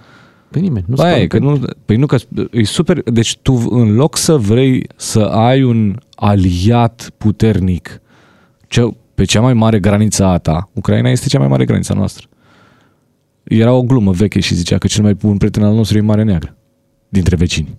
Cam așa ne comportăm. Adică noi cu Ucraina în momentul ăsta a ieșit Eurobarometru ieri. Cu românii care sunt pe ultimul loc din Europa la, la întrebarea vreți să-i mai să mai sprijinim cu ajutor umanitar. Deci, încă o dată, cu ajutor umanitar pe ucrainieni și răspunsul a fost 75% da, 25% nu. Oricum, 75% este mult pentru România să fie, adică românii sunt empatici, 75% din ei. Restul țărilor sunt mai empatice. Bine, pe alte paliere, pe ajutor uh, uh, uh, militar sau pe altfel de ajutoare, suntem, stăm chiar mai bine decât alții. Mm-hmm. O să ne oprim momentan aici. Mulțumim Radu Hosu. Cu Radu Hosu vă întâlniți și după ora 10 când uh, Lucian Mândruță pregătește o ediție specială uh, care va fi transmisă uh, online, să spunem acest lucru. Vin știrile DGFM în doar câteva minute, rămâneți aici. DGFM Bună dimineața, vă spun matinalii DGFM, să nu uităm că astăzi, pe 24 februarie, avem ziua de dragobete. Hai să Așa vorbim și este. despre uh, dragoste, nu numai despre război. Nu. Mai îndulcim un pic ziua asta. Așa este, imediat vom face acest lucru, poate luăm niște, niște sfaturi, să vedem care e mai tare, Dragobete sau Valentin. Știi că E o competiție. Mă, e, până la urmă, sincer, chiar e, chiar e o competiție și, într-adevăr, în calendar, Valentin ia fața, că Da, e normal, pe că 14, e înainte. normal, pe 24, deci păi n-am mai sărbătorit toată pe 14 Și și, nu de-aia- mai sunt bani pentru că economisesc pentru 1 martie. Na. Da. Hai că vedem imediat care este mai tare și pe urmă vă spun uh, și ce înseamnă pentru mine ziua asta de 24 februarie. Ne-am hotărât în această dimineață să găsim răspunsul la întrebarea care e mai tare, Valentinul sau Dragobetele? Așa că hai să dăm niște telefoane și să aflăm. Dezvoltă mai multe personalități ca să nu vină cu mâna goală la radio. Hai că-s gata. No, hai! No, dar când? Acum, măi! Unguru Bulan la DGFM. Ca să știi. Se naște o întrebare, românii preferă tradiționalul Dragobete sau varianta occidentală Valentine? Și pentru asta Așa, o să luăm niște păreri de la oameni importanți din... uh, apelăm la experți. La experți. Facem da. vox Da, populi. da, da, bună dimineața frumoșilor, dragobete fericit. un Mulțumim. vinuț, auzi, a, un vinuț, Beatriz, deci așa. Păi Ia da. lăsat prostiile că cel mai bun afrodisiac e banile. să știți de la mine. Ce să zic eu, Dragobete, Valentin, mm, tot un drac e, că tot nimic i-am luat nevestei. Oh. E, adică, na, nu, eu o iubesc, da? I-am rezolvat job de baștan acum, ce mai vrea? Tot în fiecare zi să-i reamintesc să mai dea și ea ceva, ce? Numai eu să iubesc relația asta? Adică eu am dat de Valentin, ea să dea de Dragobete, da. Glumesc, nu, e, sigur mă duc și eu cu niște flori, că apoi am scandal dacă nu, da? Oricum, sfatul meu e, indiferent că e Dragobete sau aia păgână, Val- Valentine's, Valentine's, aia, iubiți-vă cu moderație. Așa e bine. Că mă uit la Iohannis, frate ăsta prea mult își iubește țara. De-aia e așa tăcut, v-ați prins? O iubește suficient cât să nu o mai deranjeze, știi? E vorba aia, dacă o iubești, dai drumul. Eh, eh, el o lasă acolo, să ai liniștită. De-aia România e iubirea perfectă pentru el. Să înțeleg în priviri. Hai, dragobete, fericit! v-am Mulțumim, pupat. mulțumim, La la revedere. revedere. Alo? Îi mulțumesc, bună dimineața! Ah, Bună dimineața! domnului Ciordache și luând în calcul uh, uh, luând calculul dumnealui, logica dumnealui, să fiți atenți. Când vorbesc mult cu voi, nu e bine, să știți. Mhm. Ok. Da. Ok, acum, Valentin sau Dragobete, m, știți cum e. Eu iubesc tradițiile românești, dar cine a pus Dragobetele cu o săptămână înainte de 1 martie, ăla nu a fost român. De ce? Stau, stau dacă a fost român, dar nu bărbat atunci. Că un bărbat sănătos la minte nu face abonament săptămânal pe o lună de zile la cadouri. Și vă mai spun ceva. Dragobete e ca a treia zi de Crăciun. Mm, frumos, festiv, wow, ne distrăm, dar nimeni nu mai are chef. Uite, abia a început anul și eu deja nu mai am chef. Bine, nu se vede pe mine că Mhm. eu sunt viguros, luptător, doar m-ați văzut. Da, da. Ei, dar nu vreau să vă țin mult la povești, să nu credeți ce a zis Ciordache. De fapt, foarte interesant, vorbeam cu Ciolacu săptămâna trecută, chiar mi-a povestit și vorbeam cu dânsul și mi-a spus, Claus, e mai Bă, s-a pierdut, domnule, s-a Da, pierdut. da, da, da. Hai să trecem la un alt telefon. Alo? Alo? Alo? Mie nu-mi place niciuna, mai înțeles? Orice Păi, pe vă- cali, vă salut! Bună dimineața. Bună dimineața! Ce să fie? Niciuna mai auzit! Păi, tot cu pauze de-astea de iubire și noi fotbal când mai jucăm? Așa e, da. Le moaie genunchii. Păi nu! Valentin, dragobete, cum să face, domnule, că toate se nimeresc în weekend? vin băieții storși de puteri la meci. Lăsați atâta iubire, da? Eu nu iubesc nimic. Eu mă, nu mă complic eu cu astea. Eu plătesc! Eu îmi bag om la iubit! Da?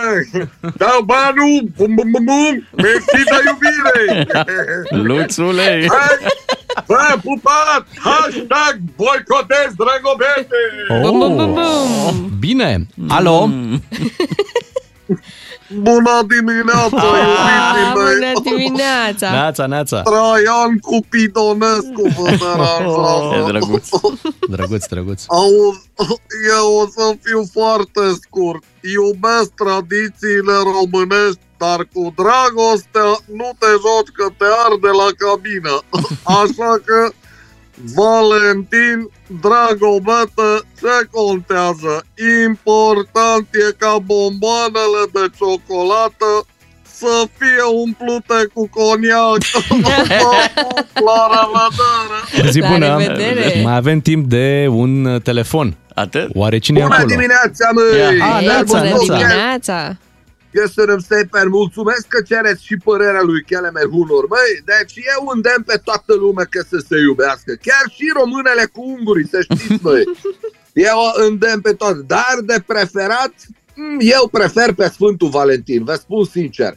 Cu Dragobete sunt cam confuz că nici nu știu dacă cum se spune. No. Că, uite, mergeam cu un prieten român odată pe drum și zice, Kelemen, de ce se clatină oamenii ăia pe drum?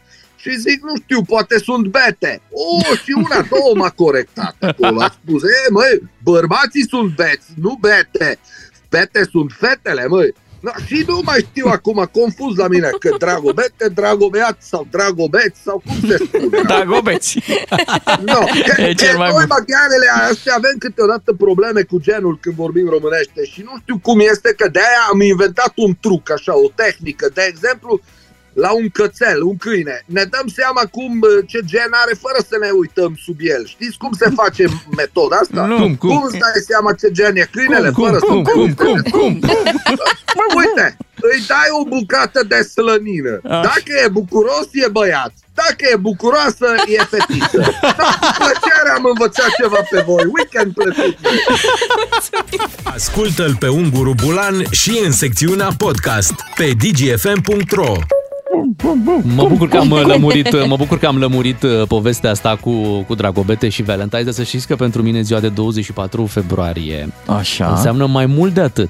Wow. Adică? Pentru că în urmă cu 8 ani deveneam tătic. Pe Ei, 24 ce februarie, frumos! asta este ziua fetiței mele și vreau să-i spun uh, la mulți ani împlinește așadar 8 ani.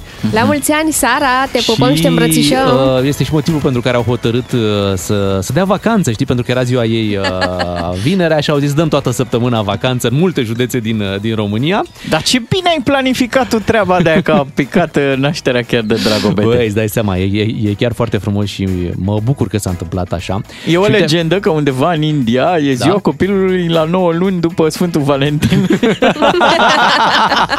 Corect. Uh, și m-am gândit așa, să, să-i fac o dedicație fetiței mele și Ah, să frumos. difuzez uh, acum la radio piesa ei preferată. Și, Bea, o să rămâi surprinsă, dar piesa ei preferată vine din anii 90. Serios, mă gândeam Vorbesc că serios. piesa ei preferată e Let It Go din Frozen. Îi place și Frozen, îi place și Let It Go, îi plac și piese din prezent, îi place Miley Cyrus, ascultă foarte multă muzică. Nu mai au copiii noțiunea de, prez- de muzică veche și muzică nouă. Așa de, e, când e, așa e. de când e muzica la liber pe net, Da. la, la un Hey Google distanță, nu mai există faza asta cu muzică veche și muzică nouă. Ea mă întreabă mereu, da, de când e piesa asta? Și îi mai dau ani și zice, oh, deci de pe vremea ta, de pe vremea mea și cam așa se, E așa cam împarte. așa se împarte. Da. Corect, E, corect. Piesa ei preferată vine din anii 90 și da, piesa ei preferată este Ia. asta, Aqua, Barbie Girl și Ce gata, drăguț. nu mai vorbiți că îi place intro ăsta. La DGFM afli cum a marcat războiul din Ucraina viețile a milioane de oameni. Ca să știi... Suntem pe 24 februarie, un an de când a pornit uh, războiul din Ucraina. Facem acum pe finalul emisiunii o analiză a acestui an și spunem bună dimineața lui Sorin Ioniță, președintele Expert Forum. Bine ați Bună venit. dimineața. Și Lucian Mândruță, colegul nostru. Bine ai venit, Lucian. Eu sunt de la Aproximativ Forum. E foarte bine. Bună dimineața. Suntem aici Neața. într-un... uh, Deci de la forumul popular, ai interacțiunea cea mai... Splitters. Da. Așa People's e. Front of Judea, dacă ați văzut filmul Life of Brian, vă recomand. Lucian. cam boomers, Lucian, cu Îmi pare chestia rău asta. asta. Ai venit cu Monty Python, ai distrus. Da. Gata, s-a terminat. Lucian, uite, încercam și noi să, să construim ceva, pentru că multă, multă vreme oamenii se întrebau, dar ce simt oare uh, militarii, soldații ruși care se află în Ucraina, trimiși acolo la război? Iar uh, Sorin Ioniță a primit o scrisoare de la un astfel de soldat uh, în uh, anul trecut, chiar pe, pe finalul anului. Uh, ați vorbit despre această scrisoare. Când ați primit-o? E un pic de Radio Erevan aici, că n-am primit tot ce am trimis-o și nu era, nu, nu e chiar așa. Este o scrisoare care a circulat, a ajuns și la mine din mediul ucrainiene, ea circulă de mult timp. E o scrisoare emoționantă și care cumva e un fel de sinteză a ce ar putea să... a, a situației în care se află. Un băiat, Gândiți-vă de vârsta recrutării, luat de undeva din fundul Rusiei, dar putea să fie și din fundul Ucrainei sau de până satele și orașele României, uh, și trimis undeva pe front fără să-i se spună de ce, unde și nici măcar unde ești în ziua de astăzi și te trezești luptând, gândiți-vă la tinerii ruși acum, nu știu pentru ce, adică ei n-au un obiectiv foarte clar, decât ca să nu fie împușca, împușcați din spate de ofițerii lor. Uh, Și cea mai bună variantă pentru ei e până la urmă să cadă prizonieri la ucrainieni, pentru că lupta e dură, nu e viață simplă să fii prizonier, dar totuși e mai bine să fii prizonier într-o democrație, chiar așa imperfectă cum Dar e Ucraina. se mai fac și schimburi de prizonieri și ajungi înapoi de unde... Da, acum nu mai e chiar că pe vremea Uniunii Sovietice, când ăia întorși din uh, prizonieratul în Germania, i-au dus direct în lagările din Siberia și i-au împușcat acolo, pentru că ei n-aveau nevoie de veterani care văzuseră vestul și care se puteau organiza. Asta a fost Uniunea Sovietică.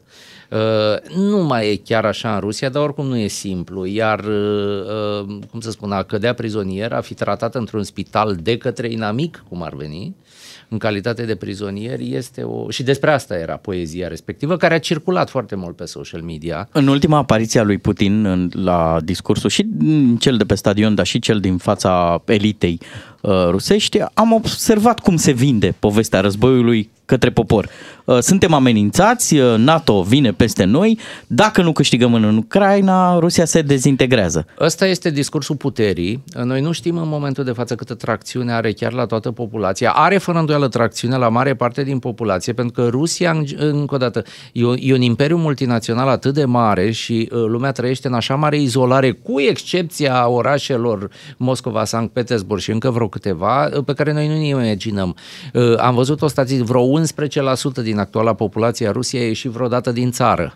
Au pașapoarte, ei nu merg în Grecia, nu merg nu tre- nici măcar la Mai merg în uh, Turcia. Crapeț, nu merg. uh, Nu, ăia sunt elita confortabilă care își permite, să nu credeți că uh, ăștia care îți luați recrutați și-ar permite vreodată să ia un bilet de avion să meargă undeva, într-un city break, ceea ce la noi se întâmplă în mod obișnuit. Deci lumea asta marginalizată... Ei au uh, plecat la City Break cu tancul.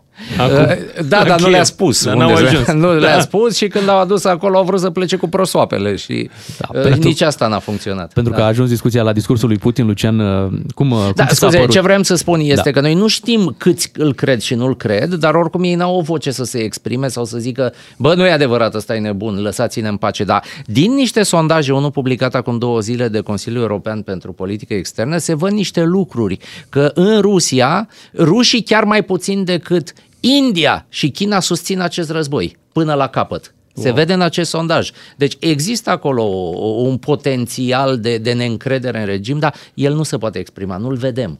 Apropo de regim, Lucian, cum ți s-a părut Vladimir Putin săptămâna asta? A fost uh, ca la Cianaclu Flacăra, mi-a plăcut foarte tare acel uh, concert și mă gândeam că rușii ar putea să organizeze lunar treaba asta și să vândă bilete pentru nostalgicii din fostul lagăr socialist, pentru că eu sunt sigur că și eu m-aș duce, adică clar, ce le-a lipsit?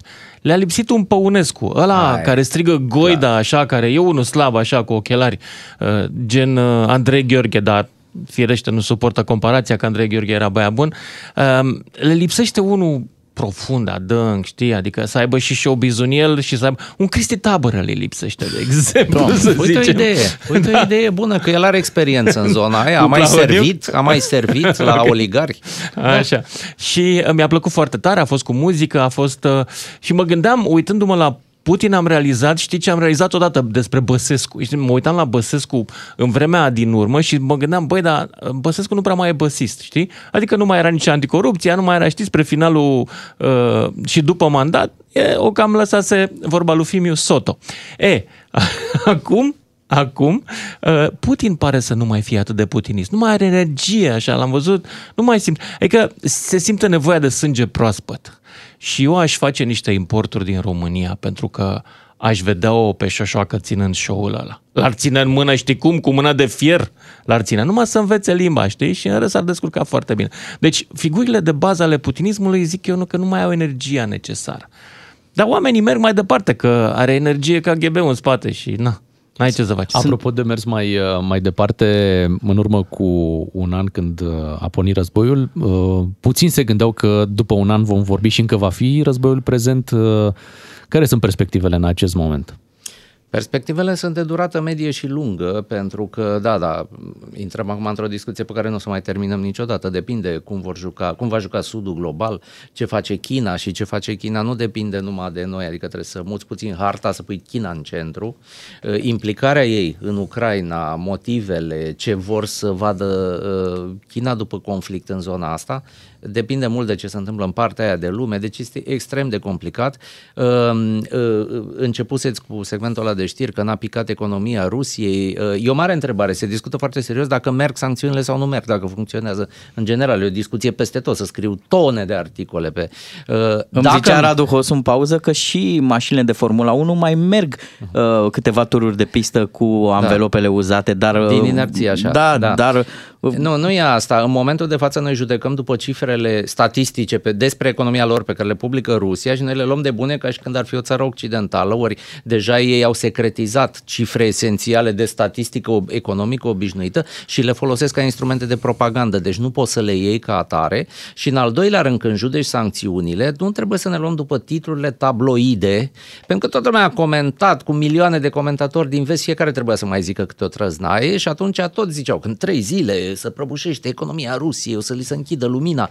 Ori nu asta era obiectiv, adică succesul trebuie judecat după obiectivele realiste și obiectivele realiste sunt cu totul altele. Și anume de a-i termina pe termen mediu și lung, de a le bloca accesul la tehnologii, la know-how și asta se întâmplă, dar nu se poate întâmpla în câteva luni. Va fi și un asterix spus de Macron acolo, totuși să nu zdrobim? Nu, nu cred. Și aici s-a exagerat. Bun, au fost, uh, cum să spun, flic-flacurile alea făcute de mulți lideri europeni la început, dar mie mi se pare totuși că povestea europeană e una de unitate și nu, să nu exagerăm cu chestiile astea, mai ales la adresa lui Macron, ei fiind unul din principalii furnizori de armament în Ucraina astăzi, Franța. Deci nu este chiar așa și nu cred că Macron e vreun trădător al cauzei occidentale. Eu zic că a tras de timp până au vândut fabrica Renault. Uh, asta nu știu, probabil, dar oricum ar fi ieșit de acolo și ies multe companii, multe, multe multinaționale, uh, inclusiv, nu neapărat presate de guvernele lor, dar inclusiv pentru riscul de reputație, pentru că în momentul de față nu mai vrei să fii mânjit cu prezența Rusia, cu unele excepții. Nu știu, putem da niște nume aici, dar nu sunt sigur Am auzit că un supermarket, da. Da, un supermarket care e și la noi și care face niște jocuri complet pe față și mizerabile, dar nu știu, nu vreau să afectez Aș aduce puțin povestea acestui război și la, la București. Noi avem și niște fraze antologice, milă mie de tine, dar de mine mi se rupe sufletul, cămașa mi mai aproape. Decât să moară... Așa. Uh, în chestiunea asta a războiului, România cum a jucat? Cum vi se pare că pe parcursul acestui an uh, n-am intrat în Schengen, i-am ajutat pe ucrainieni. Asta ne-a enervat teribil și cred că a potențat niște lucruri, toată, toată isteria aia cu Schengen, care e în parte justificată. Uh, România, ca orice țară democratică, suportă mai multe niveluri de analiză. Una e poporul și poporul are taberele lui, alta este elita politică, care și ei de mai multe feluri. Statul, cred că până la urmă juca corect, adică statul, instituțiile, mariajul, uh, că asta include și problema Moldova, cum ne raportăm la Moldova. Și da, am făcut ce trebuie, ne-am ajutat. Dar de ce am uh, acționat în, cumva în secret? Adică România nu, nu a expus Asta e marea întrebare. public ce a făcut pentru Auzi tu a știi ajuta restaurantele alea în care mănânci pe întuneric? Exact, da, asta așa. e marea Nu întrebare. cred noi aici. Credeți în Aurescu, credem în Aurescu, credeți în Iohannis, credem în Dan Dâmbu, Mănânci? credem Nu în știi Dâncu. ce Deci, mănânci. Da. Iubiți credincioși, credeți în ei, vă rugăm și e o Exact. chestie de credință. Nu, statul a făcut ce trebuie. Marea întrebare este unde este iubirea adevărată de în sufletul politicienilor lor ca persoană sau ca partide, de exemplu, pe relația cu Moldova, dar și cu Ucraina. Deci cred ei și eu cred că inima, inimioara lor e în altă parte, la, la gagica fugară cu care să... Da, mă refer la oligarhii din Moldova. Uh, E aco- acolo pentru că ăștia, Maia Sandu, ăștia sunt cam antisistem, sunt cam useriști, deci nu, nu-s din, nu din meci Gașca cu noi, noastră, adică da, da. nu, nu-s pe stilul nostru, nu avem click cu ei. Haideți să ne mutăm chiar acum uh, spre Republica Moldova. Dar din fiind un- interes un... instituțional îi ajutăm, dar Da. iubirea, cum să spun, a rămas nostalgică cu fosta iubită. Sunteți un uh, bun cunoscător al uh, Republicii Moldova, ce se întâmplă acolo. Uh, cât de expusă este Republica Moldova în momentul de față? E foarte expusă, dar ca să fim foarte scurți în două cuvinte, cred că riscul e ca la Eminescu, era că pe când nu se zărează, o vedem și noi. Bine, e și astăzi, dar riscul mare a fost anul trecut. În primăvară riscul militar, deci când nu știam unde se opresc rușii, iau sau nu iau Odessa și acolo a fost momentul decizii militar vorbind. De prin august în toamnă a devenit riscul politic de destabilizare socială, pentru că nu știai unde se oprește prețul gazului, care la ei e crucial și la noi e important, dar la ei era, cum se make or break, statul și au- când au început destabilizările de stradă finanțate din afară prin partide să dea jos guvernul pe chestiuni de energie. Deci, în primăvară risc militar, pe urmă risc de destabilizare prin aceste cozi de topor, care în continuare acționează, iar acum mi se pare în perioada asta Maia Sandu a întors cumva masa și ca ucrainienii la Harkov. În momentul ăsta ofensiva e de dincolo. Au preluat ofensiva strategică și cred că sunt foarte nervoși la Tiraspol în momentul ăsta, mult mai nervoși decât anul trecut. Păi azi noapte erau cozi la frontieră să plece că se gândeau că invadează ucrainienii. Nu i-au Păi, invadat până la urmă. Dacă așa le-a spus de la Moscova, Da, pentru exact. că dezinformarea de la Moscova a venit, vedeți că Eu- intră ea mâine. Bun, Putin a mai făcut o greșeală, că s-a spus la știri. Acum două zile el a anulat niște decrete, nu un decret cu suveranitatea mult, dar o grămadă de chestii pe care le-a aprobase el în 2012 când a făcut din nou rotația cu bufonul Medvedev, când a preluat din nou Putin președinte. A anu- anulat multe și era un paragraf acolo, Rusia este interesată de stabilizarea conflictului nostru cu su- garantarea suveranității Moldovei și a autonomiei Transnistria. A anulat această propoziție. Care era predicatul propoziției? Rusia este interesată. Deci acum Rusia nu mai este interesată și asta poate să însemne multe. Adică uh, moldovenii și ăștia de la noi nervoși au zis, bă, nu mai garantează suveranitatea, deci intră in- rușii mâine în Moldova. Dar poate să însemne că nu ne mai interesează Transnistria și să tragă alții alte concluzii, cum ar fi ucrainienii și hai bă, dacă nu mai interesează, dar poate ne interesează pe noi. Deci eu cred că mai gafează și Moscova și e mare, mare nervozitate acum. De fapt, Transnistria înseamnă un om. El se cheamă Victor Gușan, este un fost ofițer KGB, e patronul holdingului economic șerif, care e o saturare, el le dictează politicienilor ce să facă, e patronul clubului șerif. E ca și da? cum o corporație ar avea o țară. Și el are, exact așa este, da. el are tot aseturile lui, le are depozitate frumos în Germania, unde își ține familia, dar el e fost ofițer KGB acolo și face niște jocuri, ele ei exportă în România, în primul rând, în E Uniunea prieten Europeană. cu Putin? Prieten bun cu Putin sau... E, Nu, acum nu-i toată lumea prietenă cu Putin, nu, ăștia sunt plevușcă măruntă, deși vine din KGB, dar KGB era mare, nu toată lumea se cunoștea acolo și uh, omul ăla are interese economice care nu sunt foarte aliniate cu ale Rusiei și eu cred că acum este o frică în ei de nu se poate. Pentru că ce înseamnă acea anulare pe care a, a decretului pe care a făcut-o Putin? Că nu mai recunoaște suveranitatea Moldovei, ok, Adică dacă putea să o invadeze, oricum o invada până acum și cu decret și Păi fără. pe unde să o invadeze? Că n-are pe unde. Păi nu, dacă putea anul A, trecut, da. oricum nu-i păsa de decretul ăsta. Dar acum ce înseamnă pentru Transnistria, oamenii încep să se gândească, băi, ce vor ăștia? Dacă vin Ucraina, păi ucrainienii spulberă într-o jumătate de zi, nu? V-aș mai întreba dacă uh, cheia încheierii acestui conflict poate fi chiar la acești oligari, care, să recunoaștem, până la izbucnirea războiului și a invaziei, aveau business-uri la limita legalității, da? Vă reamintesc, Gazpromul era sponsor Champions A, vă referiți League. la Rusia, oligarhii Da, din Rusia. Da, uh, aveau business-uri, iahturi, uh, copiii da. la studii în străinătate. Cât vor mai accepta ei să piardă bani sau să nu mai aibă controlul unor afaceri în Europa? Adică știm bruși, da, de notorietate, care dețineau cluburi de fotbal, care aveau business-uri foarte Păi mari. și dacă ei, nu mai acceptă, ce fac? Ei erau importanți, dar puterea lor politică și influența a fost exagerată. Puterea a fost una la Putin și la Silovi, care erau oameni din aparatul de securitate uh, și ăstora le-au rupt capul de câte ori a fost nevoie oligarhilor, iar acum ei sunt în scădere de viteză oligarhii. Sigur, unii s-au dat cu regimul, alții și-au pus iahturile la sărat prin Turcia, pe unde au putut, dar influența lor politică nu este mare. Jocurile vor fi în altă parte. Deci succesiunea lui Putin se va face pe alte canale, nu va veni vreun oligarh. Tot din interiorul aparatului de securitate. Nici măcar Prigojin care e un fel de fost oligarh, actual uh, personaj interesant. No, așa. acum plânge că nu are muniție, e clar că e slab. Lucian, o să te rugăm acum Toți la... depind de stat, toți depind de statul rus care e controlat de altcineva. Oligarhii mor mâine mm. dacă le trag ștecherul din priză. O să te rugăm, Lucian, acum pentru că suntem pe finalul emisiunii. O concluzie la un an de când a pornit acest război. După Concluzia un an, este concluzia că- de după un an. Păi, după un an de război, uh, eu am o concluzie personală. Pentru mine, m-am apucat în noaptea aia să fac un live pe Facebook, uh, online, și practic din povestea asta s-a născut o emisiune de știri care mi-a fost cerută de oameni și pe care o fac și acum în online. Până la urmă, pentru unii dintre noi, acest uh, război a însemnat o întoarcere la meseria de jurnalist. Iar pentru alții, din păcate, din presa română, a însemnat o abandonare a meseriei de jurnalist pentru aceea de propagandist. Acum s-au văzut lucrurile cu Tu ai adevărat. fost printre, printre primii care a vorbit în spațiu public de propaganda rusă, de Da, ce acum pregăte- 6 acum 7 foarte mulți ani, da, da, da. Da, și lumea a început să facă mișto de mine atunci. Am renunțat la un moment dat pentru că pur și simplu a fost o campanie în care toată lumea zicea Mândruță e nebun, vede ruși peste tot. Erau ruși unde îi vedeam eu. Re- Războiul, de fapt, a început cu mulți ani înainte, războiul cu Occidentul, pentru că a fost un război psihologic, este încă. Rusia, de fapt, nu folosește doar rachete, tunuri. Astea sunt cele mai puțin eficiente arme ale ei, după cum am observat.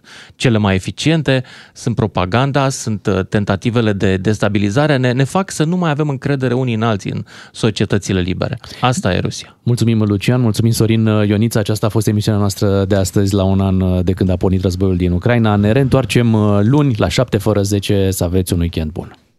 La DGFM afli cum a marcat războiul din Ucraina viețile a milioane de oameni. Ca să știi...